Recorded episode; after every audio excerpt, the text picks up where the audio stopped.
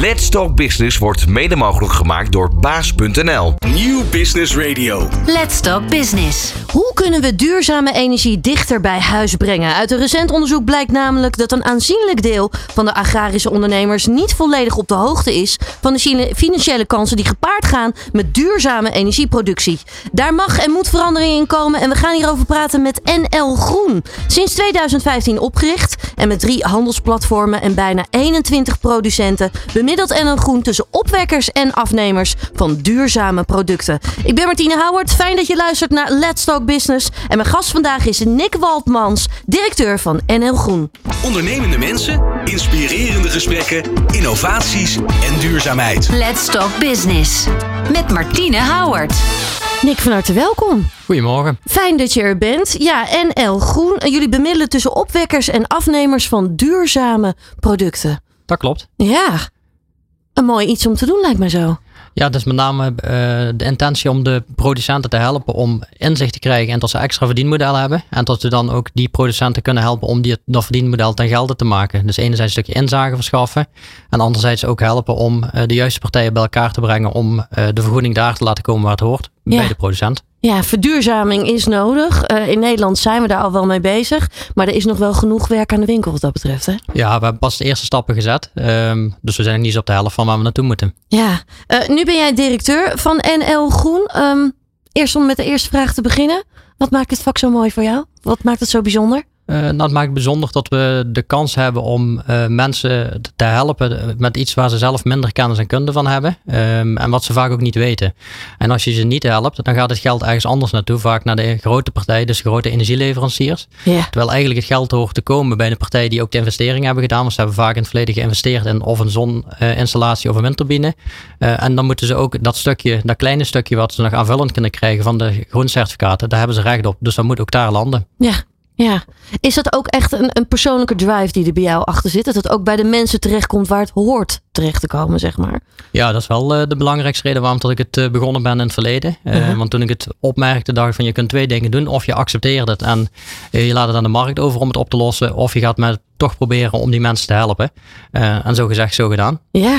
Ja, een mooie missie dus. Ja. Om echt mensen hierbij te helpen. Uh, Uit onderzoek blijkt ook dat nog niet iedereen voldoende op de hoogte is wat er allemaal mogelijk is ook, hè? Nee, klopt. Eh, toen we erin mee begonnen in 2015 was het echt tot bijna niemand het wist. Hij was echt het ondergeschoven kindje. De hele grote productieinstallaties, die wisten het wel.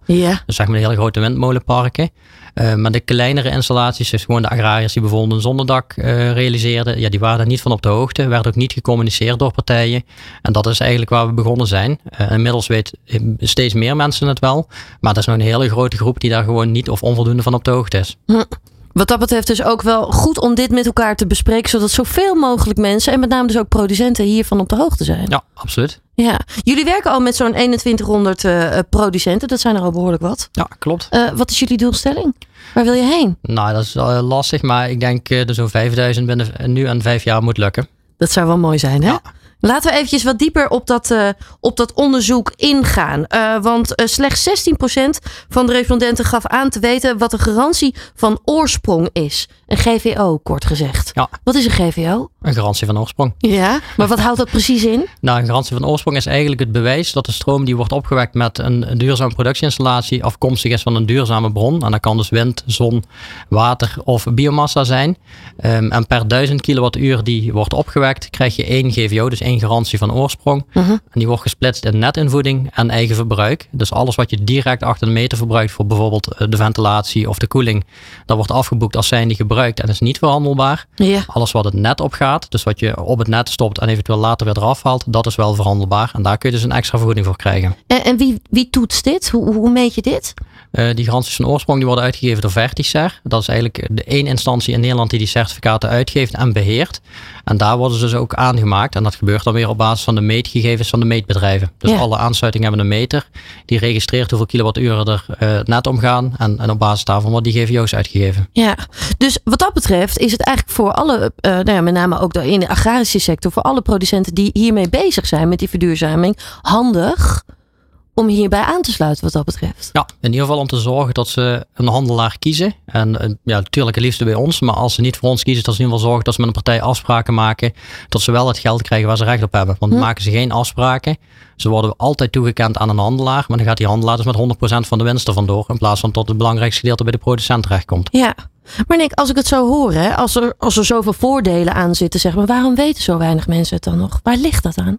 Eh, nou, ik denk een stukje communicatie. Eh, er zijn natuurlijk partijen die er geen belang bij hebben om de mensen erop te attenderen. Want ja, als je 100% winst kunt pakken, dat is Ja. altijd lekker. Uh-huh. Ehm, dus de- ja, met name een stukje communicatie en bewustwording bij de eh, ondernemers creëren. Dat is gewoon belangrijk. En daar zit echt nog wel een, eh, een, een, rol die ons toebediend is. Ja, dat kan ik me goed voorstellen, had ik ook als ik het zo hoor. En juist ook met jouw missie. Ja. Dat je juist ook wilt dat het ook echt bij die ondernemers eh, terechtkomt. Eh, we hebben ook altijd bij Let's Talk Business Business vragen.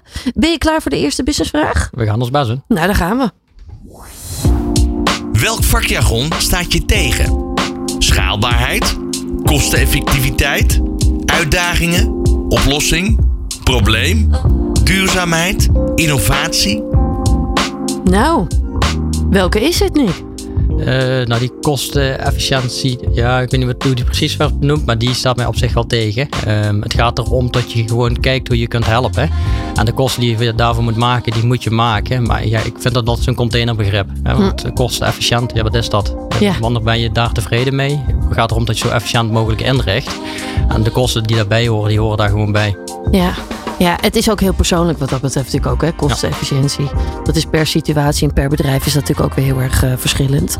Wel een belangrijk onderwerp om altijd aan te werken. Dat sowieso. Ja. Je moet proberen de kosten laag te houden. Ja, dat is dan wel weer eh, de andere kant. Ehm eventjes terug, hè. Ehm, jouw persoonlijke missie is wel duidelijk. Je wilt ook graag mensen hierbij helpen. Ondernemers hierbij helpen. Die hier dus ook in investeren. Zodat ze ook gewoon ja, profijt hebben aan die investering. Ehm, wat komt er allemaal bij kijken bij het oprichten van zoiets? Want NL Groen bestaat inmiddels alweer een tijdje. Eh, wat zijn belangrijke stappen geweest? Eh, nou, de eerste belangrijkste stap is gewoon eh, een BV oprichten. En om te zorgen dat je bij de Kamer van Koophandel geregistreerd staat en aan de slag gaat. Eh, daarnaast heb je een handelsaccount nodig. Dus dat je daadwerkelijk ook certificaten bijgeschreven kunt krijgen en kunt gaan verhandelen. En de vervolgens moet je natuurlijk die producenten gaan benaderen. Want zonder producenten geen certificaten en dus geen handel. Ehm, dus dat is wel de belangrijkste stap geweest. Om dat op een slimme manier in te richten. Dat je toch de producenten aan je weet te binden. Ja, ja. En samenwerken ook wel hierin, kan ik me ook wel zo voorstellen, is ook een belangrijk iets. Want je kan dit niet alleen doen. Nee, klopt. Ehm, en de samenwerking zoeken wij er met name in door eh, ja, strategische partners te zoeken die eh de attenderen op het feit dat die garanties van oorsprong bestaan en dat ze hun klanten daarmee kunnen helpen. Hm. En dan kun je denken aan energieleveranciers, energieadviseurs, eh zonnepaneelleveranciers, allemaal partijen die allemaal klanten hebben, allemaal mensen op de weg hebben en die eigenlijk heel gemakkelijk dat verhaal mee kunnen nemen in het pakketje als ze toch al hun klanten spreken. Ja, als ik naar jullie website ga, dan zie ik ook, hè, jullie bieden jullie echt jullie zelf, jullie diensten aan voor producenten, maar ook voor ondernemers die nog aan verduurzaming willen gaan werken ook, hè? Ja, klopt. Ja. In feite, als je als ondernemer bijvoorbeeld geen ruimte hebt op het dak of het dak is niet geschikt om zonnepaneel te leggen, maar je zou wel zonnestroom willen afnemen, dan kun je dus je certificaten die wij hebben van de producenten, die kun je dan gebruiken om jouw, eh, eigenlijk jouw restverbruik te vergroenen, zoals dat dan zo mooi heet. Eh, en wij kunnen dan ook nog aanbieden dat je zegt van nou, het komt uit een bepaalde regio of van een bepaalde producent. En op basis daarvan kun je dat gewoon eh, ook marketingwijs weer gebruiken in je eigen uitingen als afnemer zijnde. Ja. ja, en ik kan me ook voorstellen dat het ook een, een soort netwerk ook wel creëert voor mensen. Hè? Je bent dan niet de enige. Je doet het dan niet in je eentje. Ja, klopt. Ja, in feite is bundeling van kracht dus altijd eh, zorgt ervoor dat je sterker staat. Ja, ja. Is dat ook een, een, een, een drive die erachter zit, zeg maar? Dat je het eh, belangrijk vindt dat al die mensen meer bij elkaar komen? Ja, zeker als je kijkt naar de producentenkant. Omdat als een producent bijvoorbeeld 50 certificaten heeft, is hij een hele kleine speler in de certificatenmarkt. Want die wordt toch gedomineerd door ja, vaak eh, transacties van 10.000 certificaten plus. Mhm. Dus dan kun je je voorstellen dat je met 50 certificaten heel moeilijk hebt om eh, een goede prijs te krijgen. En omdat wij er zoveel bundelen met elkaar, is het voor de producent een stuk gemakkelijker om via ons toch een reële marktprijs te krijgen. Ja, ja, belangrijk iets dus wat dat betreft om hier dus ook echt in te gaan verdiepen als je deze stappen ook wel wilt eh, gaan zetten. Ja. Ehm, brengt ons nog bij een eh, volgende businessvraag voordat we doorgaan naar het tweede deel eh, van Let's Talk Business. Daar gaan we. Tegen de stroom in of met de stroom mee? Ja, hoe zie jij NL Groen? Gaan jullie met de stroom mee of tegen de stroom in? Tegen de stroom in. Waarom? Eh, omdat we het anders doen dan eh, de gevestigde orde. Kun je dat uitleggen? nou ja, als we kijk, de, de gevestigde orde is eigenlijk wat ik net zei met die transacties van 10.000 certificaten plus. Ehm, wij proberen juist de kleinere te bundelen en voor die kleinere ook gewoon een faire prijs te geven. En dat doen wij gewoon op producentniveau. Dus we hebben alles ingericht om op producentniveau gewoon aan te tonen van dit is de prijs die gerealiseerd is. En dan zijn we anders dan anderen die dan bulk afboekingen doen en zeggen van joh, je hebt dit waarschijnlijk wel gekregen. Ja, ja. Maar ik kan me ook voorstellen, je zegt tegen de stroom in, juist om ook toegankelijk te zijn voor producenten die hiermee bezig zijn, zul je wel met de stroom mee moeten.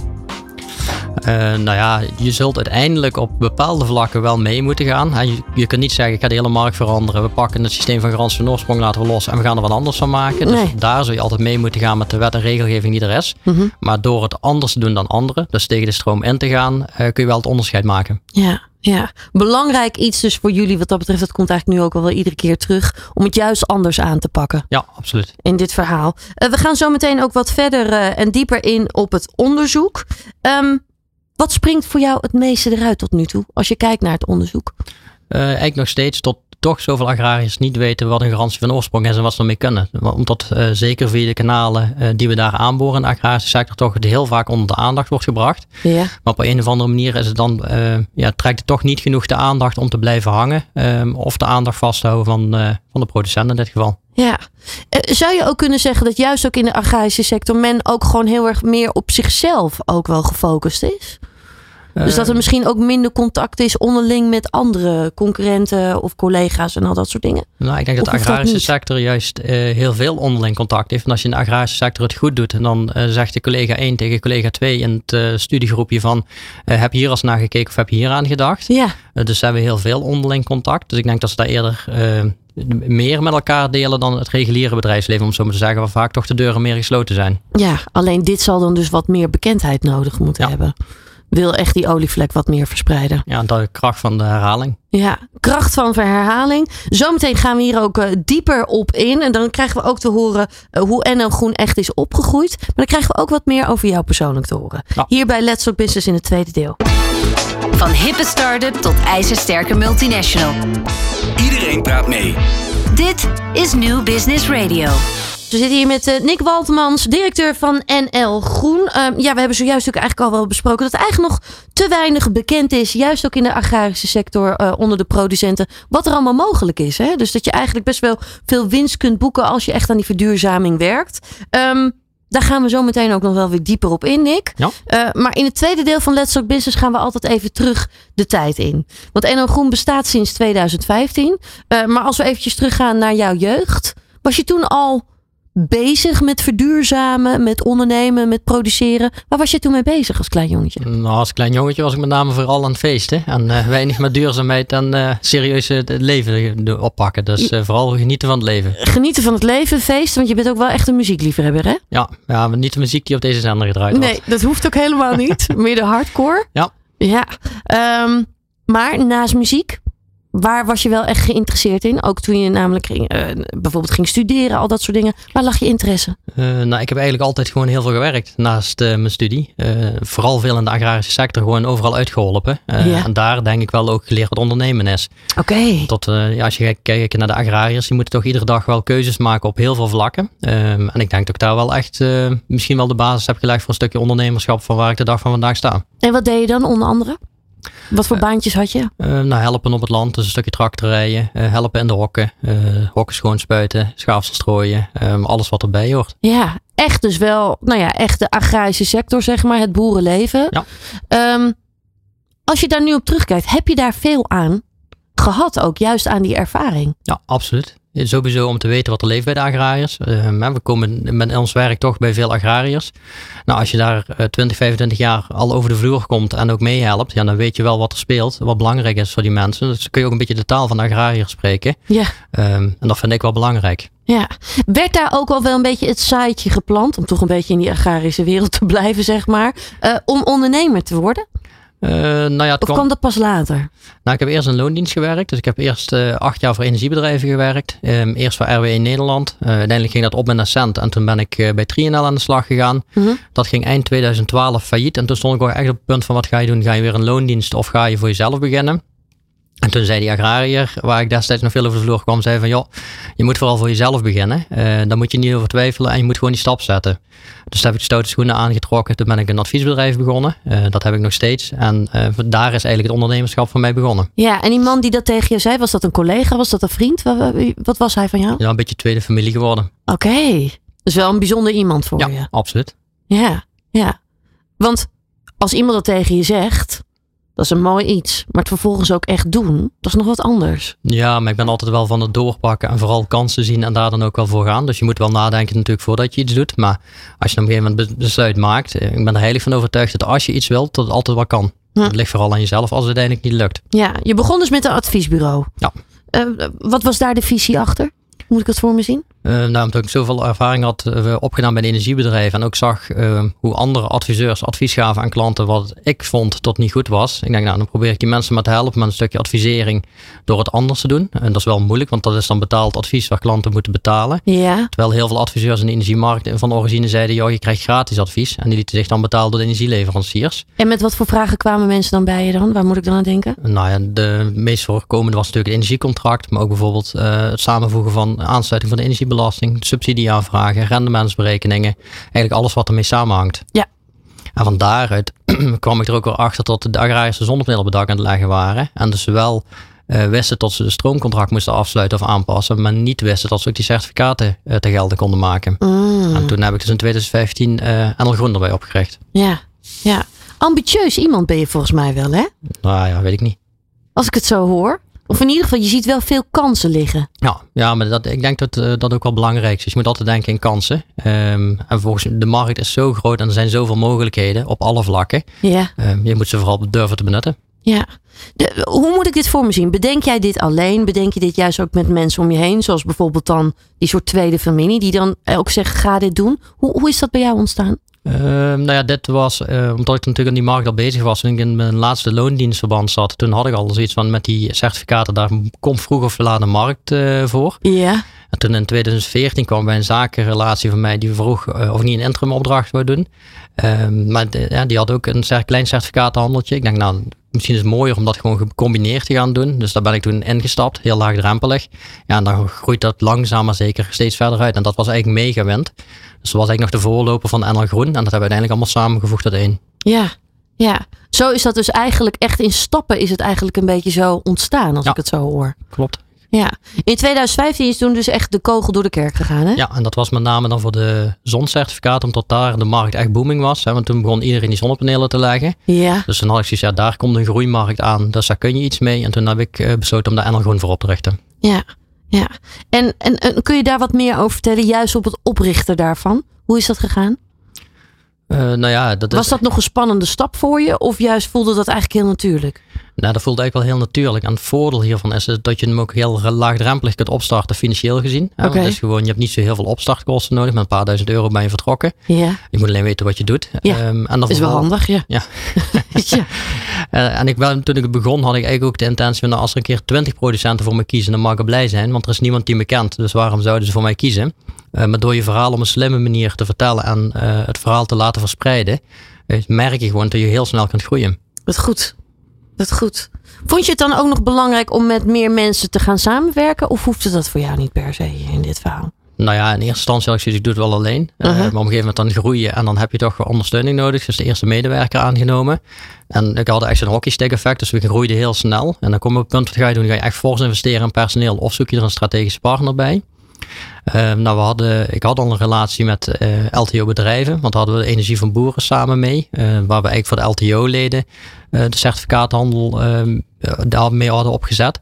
En daar heb ik toen uiteindelijk besloten om de helft van de aandelen aan te verkopen en het samen op te pakken. Waarbij ja. ik dan eigenlijk het gedeelte kan doen wat ik leuk vind. Dat is handel, sales en strategie. Dus zeg maar het uitbreiden van de business.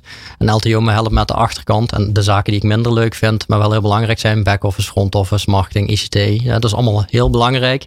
Maar dat ligt niet mijn hart. En uh, daarmee kun je natuurlijk wel samen groeien. Ja, mooie samenwerking dus wat dat betreft. Ja. Ja, echt krachten bundelen. Is dat dan nog een spannende stap voor jou geweest? Uh, want zolang je het allemaal alleen doet, hè, ja, dan, dan heb je alle controle. Maar nu moet je ook een deel moet je uit handen gaan geven. Of viel dat heel erg mee bij jou? Nou ja, dus met name de keuze maken om uh, een deel van het aandeel te verkopen. Dat is altijd wel spannend. En met ga je 100% zelf of ga je toch delen? Uh, ja. Maar als je eenmaal die stap gezet hebt, dan moet je er ook gewoon voor gaan. En dan moet je dat loslaten en vooral doorpakken. En kijken hoe je er dan weer door kunt groeien. Ja. Ja. Ben ik ook wel nieuwsgierig wat jouw antwoord dan is op de volgende vraag. Hè? Want er gaat veel goed. Hè? Ook als ik dit verhaal zo hoor, dan is het allemaal eigenlijk best wel voorspoedig gegaan. Maar ik ben even nieuwsgierig wat jouw antwoord dan is op deze vraag. Van welk zakelijk dilemma heb je ooit wakker gelegen? Nou, Nick.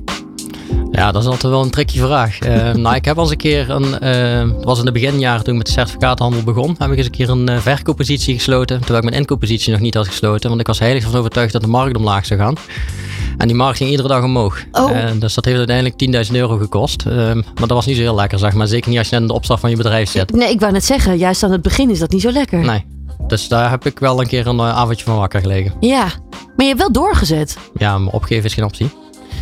Is het dan misschien ook wel een extra motivatie misschien ook wel geweest? Nou, met name van leren. En uh, ik heb er vooral van geleerd dat je de markt niet kunt voorspellen. Hm.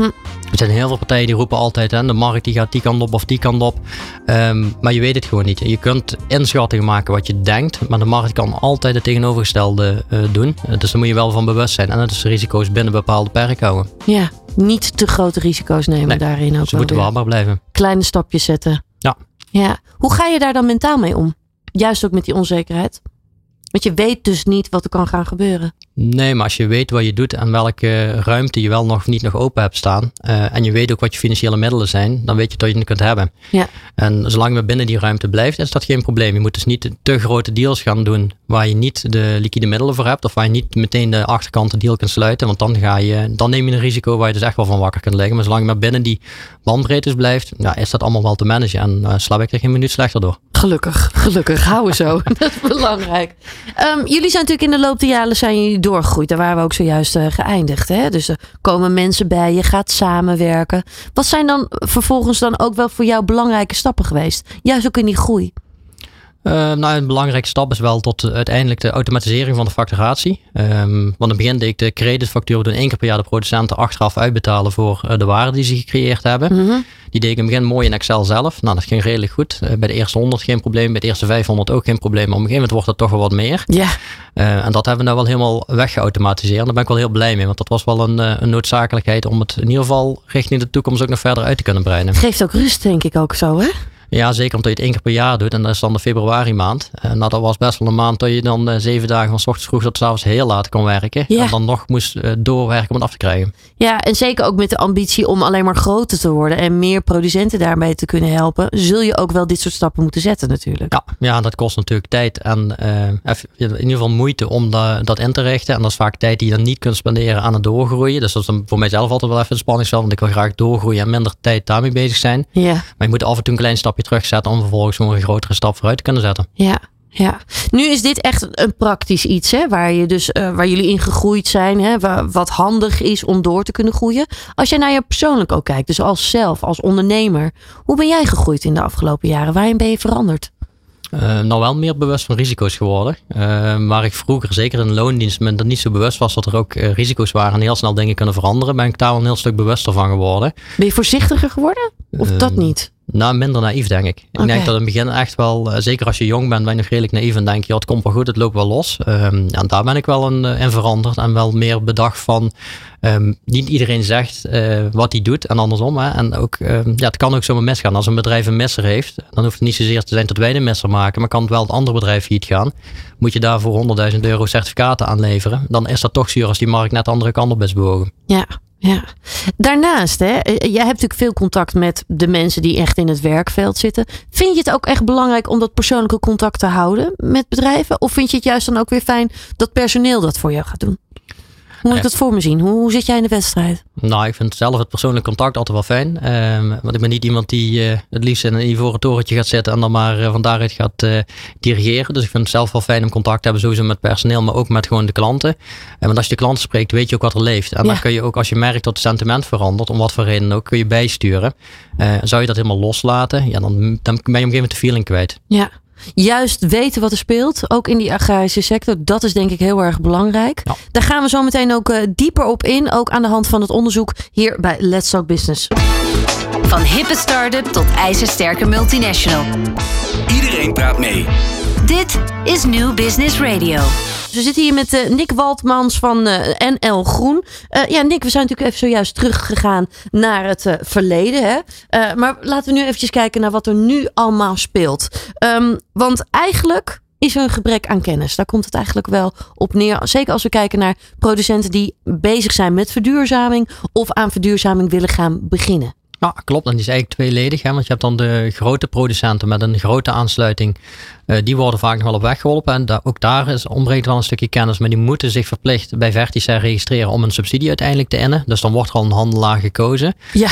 Wat misschien nog wel veel belangrijker is, is er zijn ook heel veel mensen met een kleine aansluiting. Daar hoef je je niet verplicht te registreren bij Verticer. Maar ook die mensen hebben gewoon recht op die certificaten. En dat zijn dan misschien maar 50 of 100 per jaar. Uh, maar als je die installatie 30 jaar laat liggen en je hebt 50 certificaten, dan zeg je gemiddeld 5 euro, is 50 keer 50, 150, maal 30 jaar, is toch weer een aanzienlijk bedrag wat je als ondernemer misloopt. Ja. Um, en dat stukje, dat is echt helemaal onderbelegd in de markt. Uh, omdat dat gewoon bij heel veel mensen niet bekend is, dat je ook voor de kleine, kleinverbruikaansluitingen, zoals dat dan zo mooi noemen, um, ook certificaten kunt krijgen. Ja, en, en kun je voorbeelden geven? Aan, aan wat voor producenten moet ik nu denken, zeg maar, die hiermee bezig zijn? Ja, dat is heel breed. Hè. Dat kan eigenlijk iedere ondernemer zijn. Natuurlijk de agrariërs, hè, die hebben we al natuurlijk meerdere keren benoemd. Ja. Uh, maar je hebt bijvoorbeeld ook uh, het garagebedrijf wat het dak vollegt met zonnepanelen. Een distributiecentrum wat uh, het dak vollegt. de bakker. Eigenlijk alles en iedereen die zonnepanelen op het dak legt. En die dus ook teruglevert aan het net. Hè. Dus iemand die alles meteen achter de meter verbruikt. Dat heeft je nut. Mm -hmm. Maar doe je terugleveren aan het net. Ja, dan kun je gewoon geld maken van de certificaten waar je recht op hebt. Ja, er is dus wat dat betreft meer mogelijk dan de meeste mensen denken. Ja. Uh, die certificaten, uh, de GVO's, garantie van oorsprong. Laten we daar eventjes wat uh, dieper op ingaan. We hebben zojuist ook al wel een beetje aangestipt wat het is. Maar kun je het nog een keer uitleggen en, en hoe het precies allemaal werkt? Ja, een garantie van oorsprong wordt, dat is eigenlijk het certificaat uh, waarmee je kunt bewijzen dat de stroom die wordt opgewekt afkomstig is van een duurzame energiebron. Ja. En je krijgt per 1000 kilowattuur krijg je één certificaat, uitgesplitst in netinvoeding en uh, eigen verbruik. Eigen verbruik is niet verhandelbaar. De netinvoeding, daar kun je dus uh, verhandelbare certificaten voor krijgen en die kun je verhandelen. En wat er gebeurt is als je een grote installatie hebt, dan wordt iedere maand na de maand van productie wordt het aantal certificaten bijgeschreven op basis van je netinvoeding. Ja, dus dat betekent dat je in de maand, productiemaand januari wordt in februari bijgeschreven bij de handelaar naar keuze. En dan moet je ze binnen 12 maanden verhandelen. Hm. Dus of leveren aan een eindklant of aan een andere handelaar. Um, doe je dat niet, dan verlopen ze en dan zijn ze dus weggestreept. Dus dan hebben ze weer een nulwaarde. Ja. Bij een kleine aansluiting werkt het iets anders. Want daar ben je afhankelijk van wanneer de netbeheerder uh, de meetwaardes doorgeeft. En dat is vaak één keer per jaar. Dus dan krijg je van een jaar in één keer de certificaten bijgeschreven. En die hebben vanaf dat moment dan ook die 12 maanden geldigheid. Ja, en zojuist stipte je zonne-energie aan. Maar geldt dit dan ook voor windenergie en biomassa? Ja, klopt. Dit geldt ook voor wind en biomassa en ook voor waterkracht. Alleen ja, waterkrachtcentrales hebben we niet zoveel in Nederland. We hebben een paar kleintjes, maar het principe is hetzelfde. Ja, ja. Dit is dus wat dat betreft voor heel veel producenten interessant. Ja, in feite voor iedere producent. Of ja, Ja. zeg maar voor 90% plus. Ja. Ja, voor heel veel. Uh, werkt dus aan de winkel om dat wat meer uh, bekendheid te geven. Uh, want je kunt hier dus wat dat betreft echt geld mee besparen. Um, als we dan ook eventjes verder kijken. Jullie hebben natuurlijk altijd heel veel ambities. Hè? En ook uit het onderzoek is gebleken dat men dit dus niet weet. Hè? Dus eventjes kijken. 59% van de res respondenten wist niet dat er een GVO was. En maar liefst 88% is echt niet op de hoogte op een mogelijkheid op het gebied van geld verdienen met de verkoop van GVO's. Ja, dat klopt. En dat, is, um, dat komt eigenlijk ook gedeeltelijk omdat uh, er een aantal leveranciers in de markt zijn die zeggen van joh, als je bij mij de installatie aanmeldt, dan ben je ook verplicht om die GVO, hè, dus die garantie van oorsprong, mee te leveren aan ons. Ja. En dan heeft hij dus in feite een nulwaarde, omdat hij in het energiecontract zit. Ehm, en daarmee is het dus voor die mensen die daar zitten niet transparant als ze extra geld voor kunnen krijgen. Ehm, nou is het gelukkig wel zo dat steeds meer leveranciers dat loslaten. Dus dat je mag zeggen van nou ik doe het energiecontract wel bij jou. Maar ik, je mag die garantie van oorsprong gewoon aan een derde partij leveren. En dat zorgt er wel voor dat ook op dat vlak in ieder geval weer meer mogelijkheden zijn voor uh, de producenten. Ja, ja, nou is het ook zo dat NL Groen uh, jullie echt uh, nou ja, boeren en tuinders echt uh, stimuleren. om uit eigen land, om met een natuurlijk vriendelijke teelten of bedrijfssystemen aan de gang te gaan.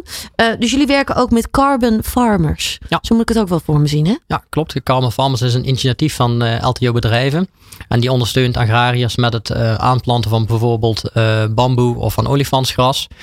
Daarnaast heb je ook nog, als een agrariër zegt van ik laat de komende tien jaar mijn grasland intact onder bepaalde voorwaarden dan heb je een stukje blijvend grasland. Ja. Uh, wat daar het voordeel van is met die gewassen, dat um, je doet dan echt de CO2 uit de lucht opnemen. Dat wordt in de bodem opgeslagen. En daarmee krijg je zogenaamde removal credits. Hè. Dus dat zijn credits omdat je de CO2 echt uit de lucht uh, weghaalt. Die kun je verhandelen. Uh, het lastige daarvan is wel, dat zijn de hele dure credits. Omdat die uh, zijn natuurlijk maar beperkt uh, beschikbaar. En er moet ook best veel voor gebeuren om dat te bewerkstelligen. Ja. nou, die credits hebben een 30 fout qua prijs ten opzichte van de compensatiecredits als je bijvoorbeeld CO2-credits uit Azië koopt. Maar wat je wel merkt is omdat de wetgeving aan het veranderen is en ook accountants richting de toekomst moeten opnemen wat bedrijven nou echt doen op het gebied van CO2, is onze verwachting tot um, ja, die removal credits richting de toekomst echt wel een heel stuk belangrijker worden en daarmee dus ook wel die waarde gaan krijgen. Ja.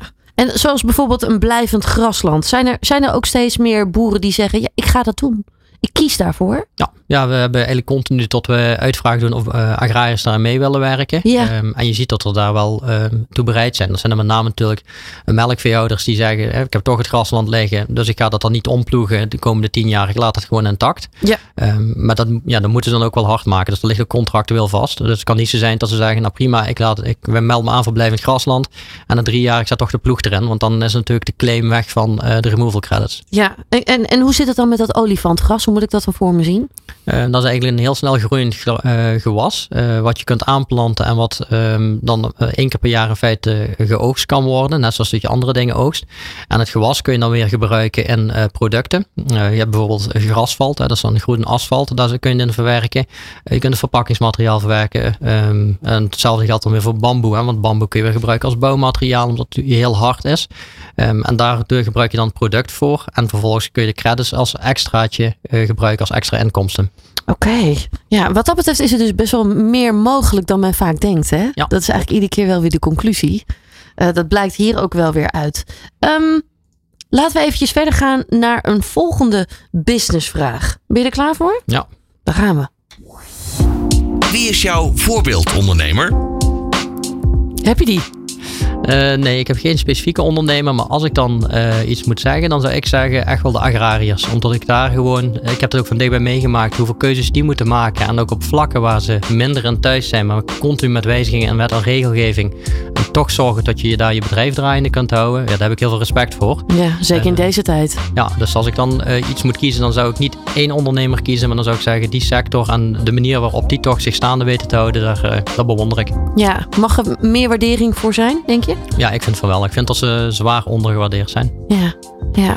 Mooi dan ook dat jullie daar zoveel aandacht aan besteden en dat jullie ook echt agrariërs helpen daarbij. Uh, we gaan zo meteen verder kijken naar de toekomst en dat doen we in het laatste deel van Let's Talk Business. Van hippe start-up tot ijzersterke multinational. Iedereen praat mee. Dit is New Business Radio.